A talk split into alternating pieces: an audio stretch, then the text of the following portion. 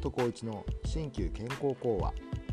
この番組は新旧に限らず健康に関する話題をお届けするとともに忙しい日常単調な生活から少し距離をとって穏やかな時間と新しい活力の実感を目指す番組です。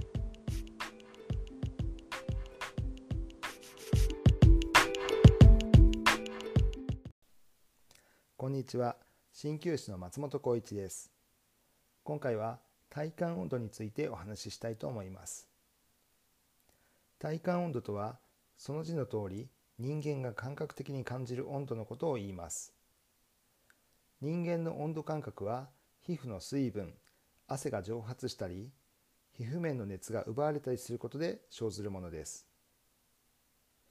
こうした体感温度は気温だけではなく実際には湿度や風などによって影響されやすく例えば多くの場合は風が強い時などは体感温度が下がります。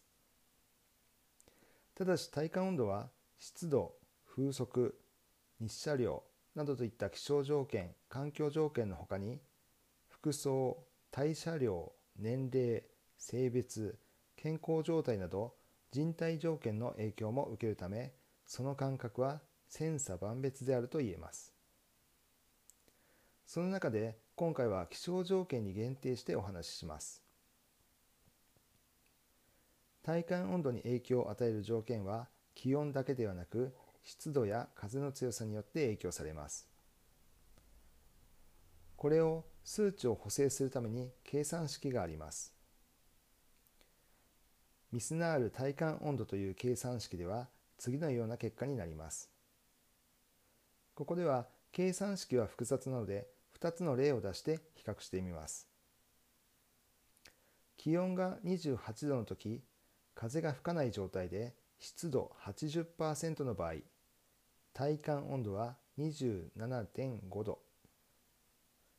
同じく気温28度の時に風が吹かない状態で湿度50%の場合、体感温度は25.3度。その差2.2度あります。湿度が高い時は暑く感じるのは無理ないような気がします。計算式は覚える必要はありませんが湿度が高ければそれなりに体感温度も高くなるということを理解しておきましょう。冷房や暖房に頼る前に湿度のコントロールを意識することも寒暖差の激しい季節を乗り切る大切な工夫と言えます。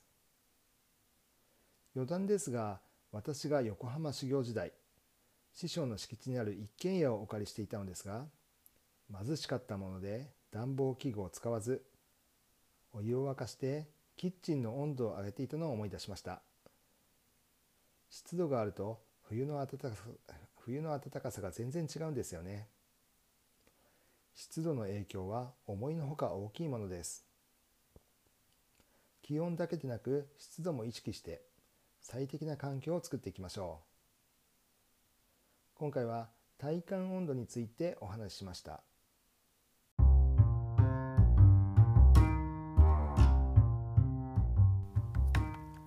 松本浩一の新旧健康講話。鍼灸師の松本浩一がお送りしました。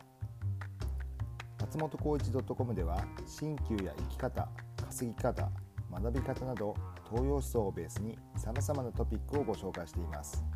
ぜひご覧いただけたら幸いです。検索で全てカタカナ松本浩一 .com でお待ちしております。それではまた次回お会いしましょう。